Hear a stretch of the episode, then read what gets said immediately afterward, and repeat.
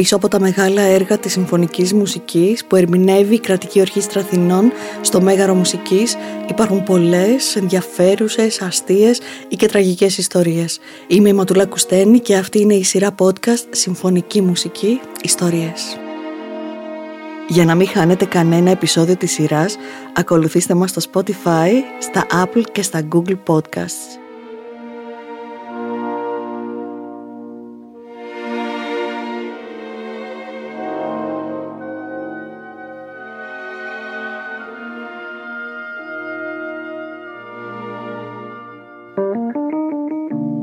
Είναι τα podcast της LiFO.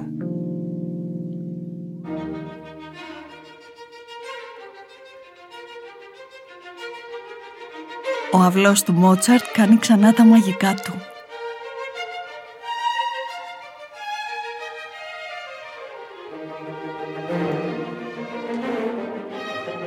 Ο μαγικός αυλός του Μότσαρτ, όπερα σε δύο πράξεις.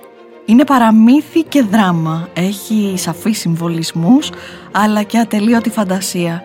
Έχει μουσική απλή και μελωδική για το πλατή κοινό, αλλά είναι και μια παρτιτούρα ανεξάντλητου πλούτου και ιδιαίτερα εκλεπτισμένη για το μουσικά καλλιεργημένο ακροατήριο.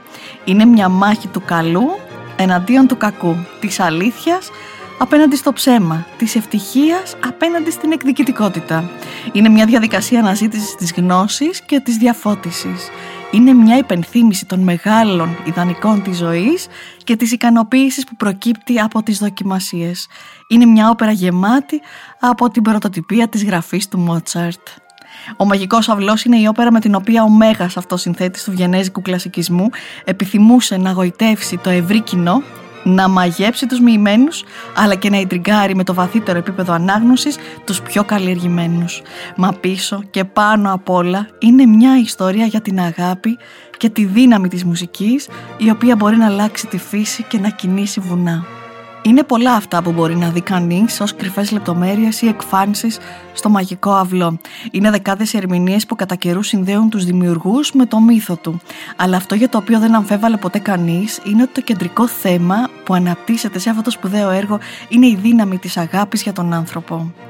Θέτοντας ως πρότυπα τους κύριους χαρακτήρες του αυλού, τον Ταμίνο και την Παμίνα, ο Μότσαρτ επιχειρηματολογεί για το πώς κατορθώνουν χάρη στην αγάπη και με τη βοήθεια της μουσικής να ξεπεράσουν τους πολλαπλούς κοπέλους που εμποδίζουν την ευτυχία τους μουσικοί, χορευτές, ηθοποιοί και τραγουδιστές, θεατρικά κοστούμια, μακιγιάζ, φωτισμοί, συμβολικά αντικείμενα, ερπετά και νεράιδες, χρυσά λουκέτα και κάστρα, μάγοι και βασίλισσες, δάση και ναοί. Όλα αυτά και κυρίως η θεία μουσική του Μότσαρτ θα είναι εκεί στο Μέγαρο Μουσικής Αθηνών την 5η 21 και την Παρασκευή 22 Δεκεμβρίου που η Κρατική Ορχήστρα Αθηνών με μια πλειάδα εκλεκτών Ελλήνων λυρικών τραγουδιστών υπό την παγκέτα της δραστήριας αρχιμουσικού Κάτιας Μολφέση αναδημιουργεί το οπερατικό κύκνιο άσμα του συνθέτη σε ημισκηνοθετημένη μορφή δίνοντας έναν όμορφο τόνο πνευματικότητας αλλά και παραμυθιού στις φετινές γιορτές των Χριστουγέννων.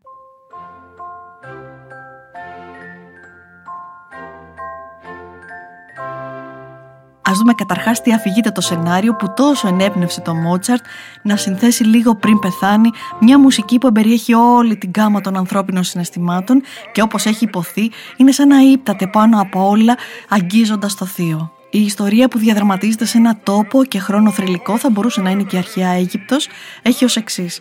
Ο όμορφος πρίγκιπας Ταμίνο, χαμένος στον παράξενο αυτό τόπο, βρίσκεται κυνηγημένος από ένα γιγάντιο ερπετό. Τρεις μυστηριώδεις κυρίες εμφανίζονται, βρίσκονται στην υπηρεσία της βασίλισσας και σκοτώνουν το τέρας. Στη συνέχεια παρουσιάζουν στον Ταμίνο μια εικόνα της κόρης της βασίλισσας που λέγεται Παμίνα και ο Ταμίνο την ερωτεύεται κεραυνοβόλα. Πληροφορείται όμως πως η Παμίνα είναι φυλακισμένη στο μακρινό ναό του μοχθηρού ιερέα του ήλιου Ζαράστρο. Ο Ταμίνο ορκίζεται να ελευθερώσει την όμορφη Παμίνα από το μάγο Ζαράστρο και οι τρεις κυρίες του δίνουν ένα μαγικό αυλό για να τον βοηθά στην αποστολή του. Αν τα καταφέρει, η κοπέλα θα γίνει γυναίκα του.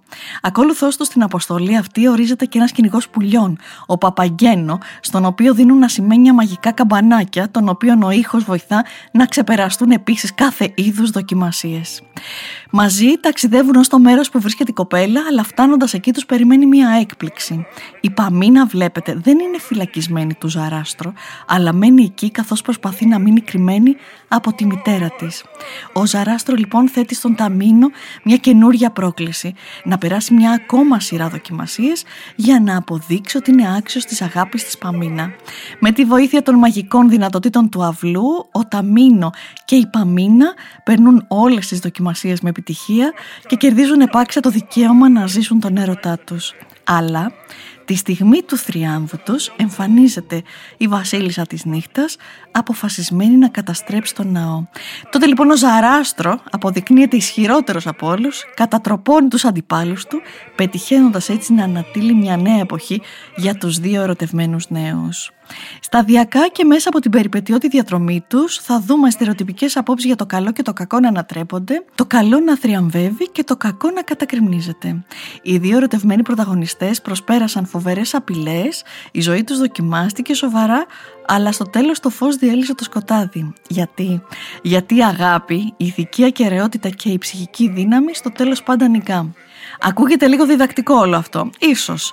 Ο Μότσαρτ όμως, διανοούμενος και βαθιά επηρεασμένος από τις έννοιες της ελευθερίας, της ισότητας, της αδελφοσύνης, μια και το αποτύπωμα της Γαλλικής Επανάστασης ήταν ακόμα νοπό, δεν άντυχε να εξαιρείται από την αφρόκρεμα των δημιουργών που αποδείκνυαν εκείνη την εποχή εμπράκτος την υπόκλησή τους στα ιδεώδη του διαφωτισμού.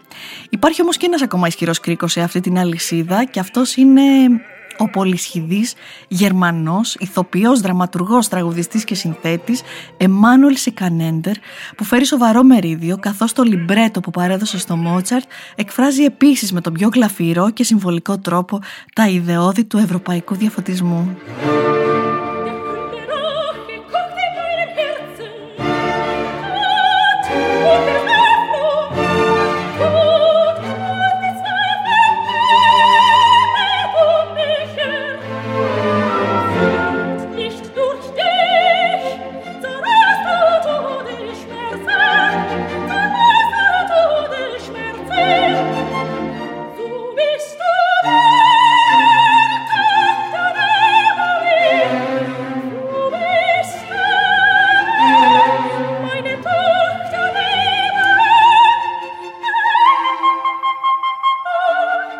Σικανέντερ, ο οποίος είχε επίσης συνεργαστεί με το Χάιντιν, το Σαλιέρι και τον Μπετόβεν, είχε καθαρές προθέσεις. Ήθελε να φτιάξει ένα έργο με σαφές μασονικό περιεχόμενο που εμέσως θα προωθούσε τα ιδεώδη των τεκτώνων της εποχής. Γι' αυτό άλλωστε και η όπερα είναι στη γερμανική γλώσσα, ώστε να είναι εύκολα κατανοητή από το αυστριακό κοινό. Για να είναι ακόμα πιο σίγουρος για την επίτευξη του στόχου του, η όπερα είναι γραμμένη σε ένα δημοφιλές τότε στυλ που συνδύαζε μουσικά και διαλογικά μέρη και μπορούσε να περνά τα μηνύματά της τόσο μέσω της μουσικής όσο και του λόγου με τρόπο ξεκάθαρο και κατά το δυνατόν αποτελεσματικό. Η εμπλοκή του Σικανέντερ στη δημιουργία του μαγικού αυλού υπήρξε πολύ επίπεδη. Είχε την αρχική ιδέα. Παρήγγειλε στο Μότσαρτ τη σύνθεση της μουσικής. Έγραψε το λιμπρέτο, ανέλαβε την υλοποίηση του ανεβάσματος στο θέατρο που ο ίδιος διεύθυνε και ήταν ένας εκ των τραγουδιστών στην προεμιέρα του έργου καθώς τραγούδισε το ρόλο του Παπαγγένο. Η όπερα γνώρισε πολύ μεγάλη επιτυχία και ανέβηκε για πάνω από 100 παραστάσεις μέσα σε κάτι παραπάνω από ένα χρόνο, ενώ μέσα στην πρώτη δεκαετία ζωής της το κοινό της εποχής την είδε σε πάνω από 200 παραστάσεις από το Σικανέντερ. Αναζητώντας κανείς τις πηγές από τις οποίες ο λιμπρετίστα άντλησε υλικό και έμπνευση για τη δημιουργία του μαγικού αυλού, σίγουρα θα στραφεί στον κόσμο των μεσαιωνικών παραμυθιών αλλά και σε έργα εποχής, ιδίως σε μια σύντομη ιστορία του Γερμανού συγγραφέα και ποιητή Κρίστοφ Μάρτιν Βίλαντ της δεκαετίας του 1780, στην οποία μια νεράιδα καλεί ένα πρίγκιπα να σώσει μια νεαρή κόρη, δίνοντά του ένα μαγικό αυλό για να τον βοηθήσει στο εγχείρημά του. Επιπλέον, ο Σικανέντερ βασίστηκε σε μεγάλο βαθμό σε κώδικες πολύ οικείου στο δημοφιλές λαϊκό θέατρο της εποχής του, το οποίο τότε έδειχνε σαφή προτίμηση σε ιστορίες γεμάτες χιούμορ, εντυπωσιακά θεάματα και μυστήριο, με έντονη παρουσία του μαγικού στοιχείου, αλλά και με μια ροπή προς τα ηθικά διδάγματα.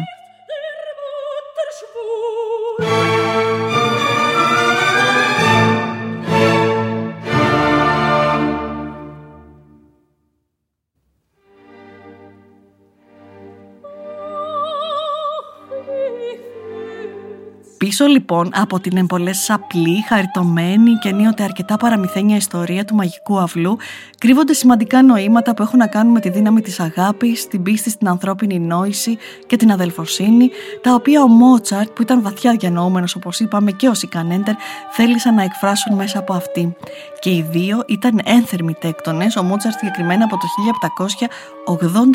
1784 και εντάχθηκαν μάλιστα στην αδερφότητα σε μια εποχή που ο τεκτονισμός στην Αυστρία έχερε πολύ μεγάλη στήριξη από τον ίδιο τον αυτοκράτορα, τον Ιωσήφ το δεύτερο, ηγεμόνα με απόψεις που στρέφονταν ευθέως κατά των αυθαιρεσιών και των σκοταδιστικών θέσεων του καθολικισμού της εποχής. Έτσι, οι επιρροές των κοινών τους πεπιθήσεων, που σχετίζονται άμεσα και με βιωματικό τρόπο με τις αρχές του διαφωτισμού αλλά και του τεκτονισμού, σφράγισαν εντελώς συνειδητά τη γέννηση της όπερας. Χαρακτηριστικό παράδειγμα το άνοιγμα της ορχιστρικής εισαγωγής με τρεις συγχορδίες στη μη ύφεση μείζωνα, τρεις συγχορδίες δηλαδή σε μια τονικότητα με τρεις υφέσεις και η έμεση αυτή μουσική παραπομπή στον αριθμό 3 συνδέεται σαφώς με τους μασονικούς συμβολισμούς. Από εκεί και πέρα το κομβικό τεκτονικό ιδανικό της αδελφοσύνης και ισότητας προβάλλεται μέσα από την όπερα σε πολλές περιπτώσεις. Ακόμα και η δούλη και ο σκοτεινός μονόστατος επηρεάζονται θετικά από το άκουσμα της μαγικής μουσικής, γεγονός που υποδηλώνει πως η δύναμη της ομορφιάς και της σοφίας απευθύνεται και φωτίζει κάθε άνθρωπο ανεξαρτήτως κοινωνικής θέσης αλλά και ανεξαρτήτως φύλου. Και πράγματι, παρά τις κάποιες φράσεις στο λιμπρέτο που κάπως επιπόλαια μπορεί να χαρακτηρίσει κανείς ως υποτιμητικές για το γυναικείο φύλλο, στην ουσία οι δημιουργοί της όπερας αναδεικνύουν την αξία της γυναίκας μέσα από το πρόσωπο της Παμίνα που παρουσιάζεται να στηρίζει τις τεκτονικές ιδέες περισσότερο από κάθε άλλο ήρωα. Εκείνη είναι που υπερασπίζεται μια αγάπη χτισμένη πάνω στην αγνότητα της ψυχής και το βάθος των συναισθημάτων. Επίσης, κατά τη διάρκεια της μοίησης του Ταμίνο, όχι μόνο στέκεται στο πλευρό του, αλλά είναι εκείνη που την κρίσιμη ώρα το συμβουλεύει να χρησιμοποιήσει τον αυλό του και ηγείται των δυο τους. Τέλος, μην παραβλέπουμε πως στη γυναίκα της υπόθεσης έχουν αναθέσει οι δημιουργοί του αυλού ένα σημαντικό ακόμα θέμα της όπερας. Την επικράτηση της αδερφοσύνης ενάντια στη μυσαλλοδοξία και την εχθρότητα. Η Παμίνα πραγματικά δεν έχει καμία σχέση με τη μητέρα της, τη Βασίλισσα της Νύχτας, που εν τέλει συντρίβεται, όχι ως γυναίκα, όπως ίσως φαίνεται επιφανειακά ή έχει έτσι εκλειφθεί από κάποιους, αλλά ως ενσάρκωση του κακού, του εγωισμού και της εκδικητικότητας. Όλα αυτά υποστηρίζονται από τη μουσική του Μότσαρτ με τον πλέον ιδεώδη τρόπο και σε αυτή την τελειότητα και εκφραστικότητα της μουσικής του οφείλεται και η διαχρονική απήχηση του μαγικού αυλού. Όπως κάθε σκηνή και διάλογος μπορεί να ειδωθεί ως μια συμβολική αντιπαράθεση του καλού και ενάρετου με το κακό, έτσι και η μουσική πάλεται από τις ίδιες συγκρούσεις. Οι μελωδίες μεταμορφώνονται ανάλογα με το χαρακτήρα κάθε ήρωα, από τις ακραίες αλλά τόσο εχμηρές δεξιοτεχνικές κολορατούρες της βασίλισσας της νύχτας, στις λυρικές, γεμάτες θέρμη, μελωδικές γραμμές της Παμίνα και από τις χιουμοριστικές πινελιές του ρόλου του Παπαγγένου ως τη στοχαστική στιβαρότητα των μελωδιών που ανατίθονται που αλλού στην πατριαρχική φιγούρα του Ζαράστρο. Ο Μότσαρτ ολοκλήρωσε την όπερα «Ο Μαγικός Αυλός» το καλοκαίρι του 1791, την ίδια περίοδο που δεχόταν παραγγελίες για τη σύνθεση της σοβαρής του όπερας στα Ιταλικά, η επίοικια του Τίτου αλλά και του Ρέκβιεμ. Ο Μαγικός Αυλός παρουσιάστηκε για πρώτη φορά στις 30 Σεπτεμβρίου εκείνης της χρονιάς στη Βιέννη και έμελε να είναι η τελευταία παραγωγή έργου που ο ίδιος παρακολούθησε αφού στις 5 Δεκεμβρίου άφησε την τελευταία του πνοή.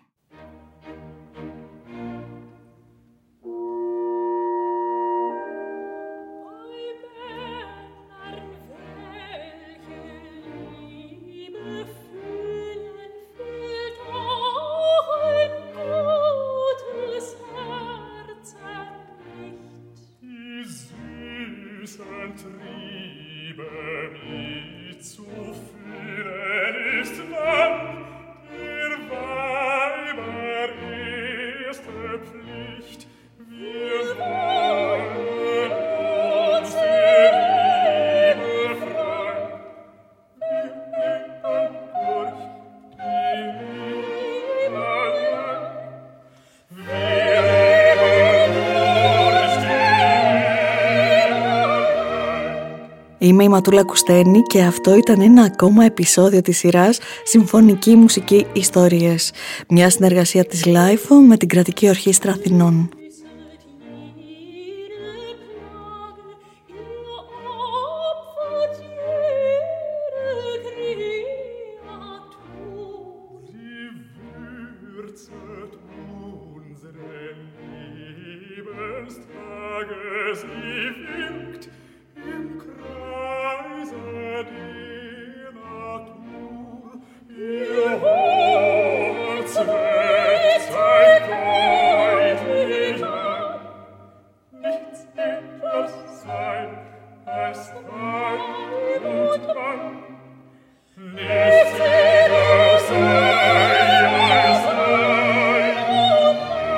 Για να μην χάνετε κανένα επεισόδιο της σειράς, ακολουθήστε μας στο Spotify, στα Apple και τα Google Podcasts.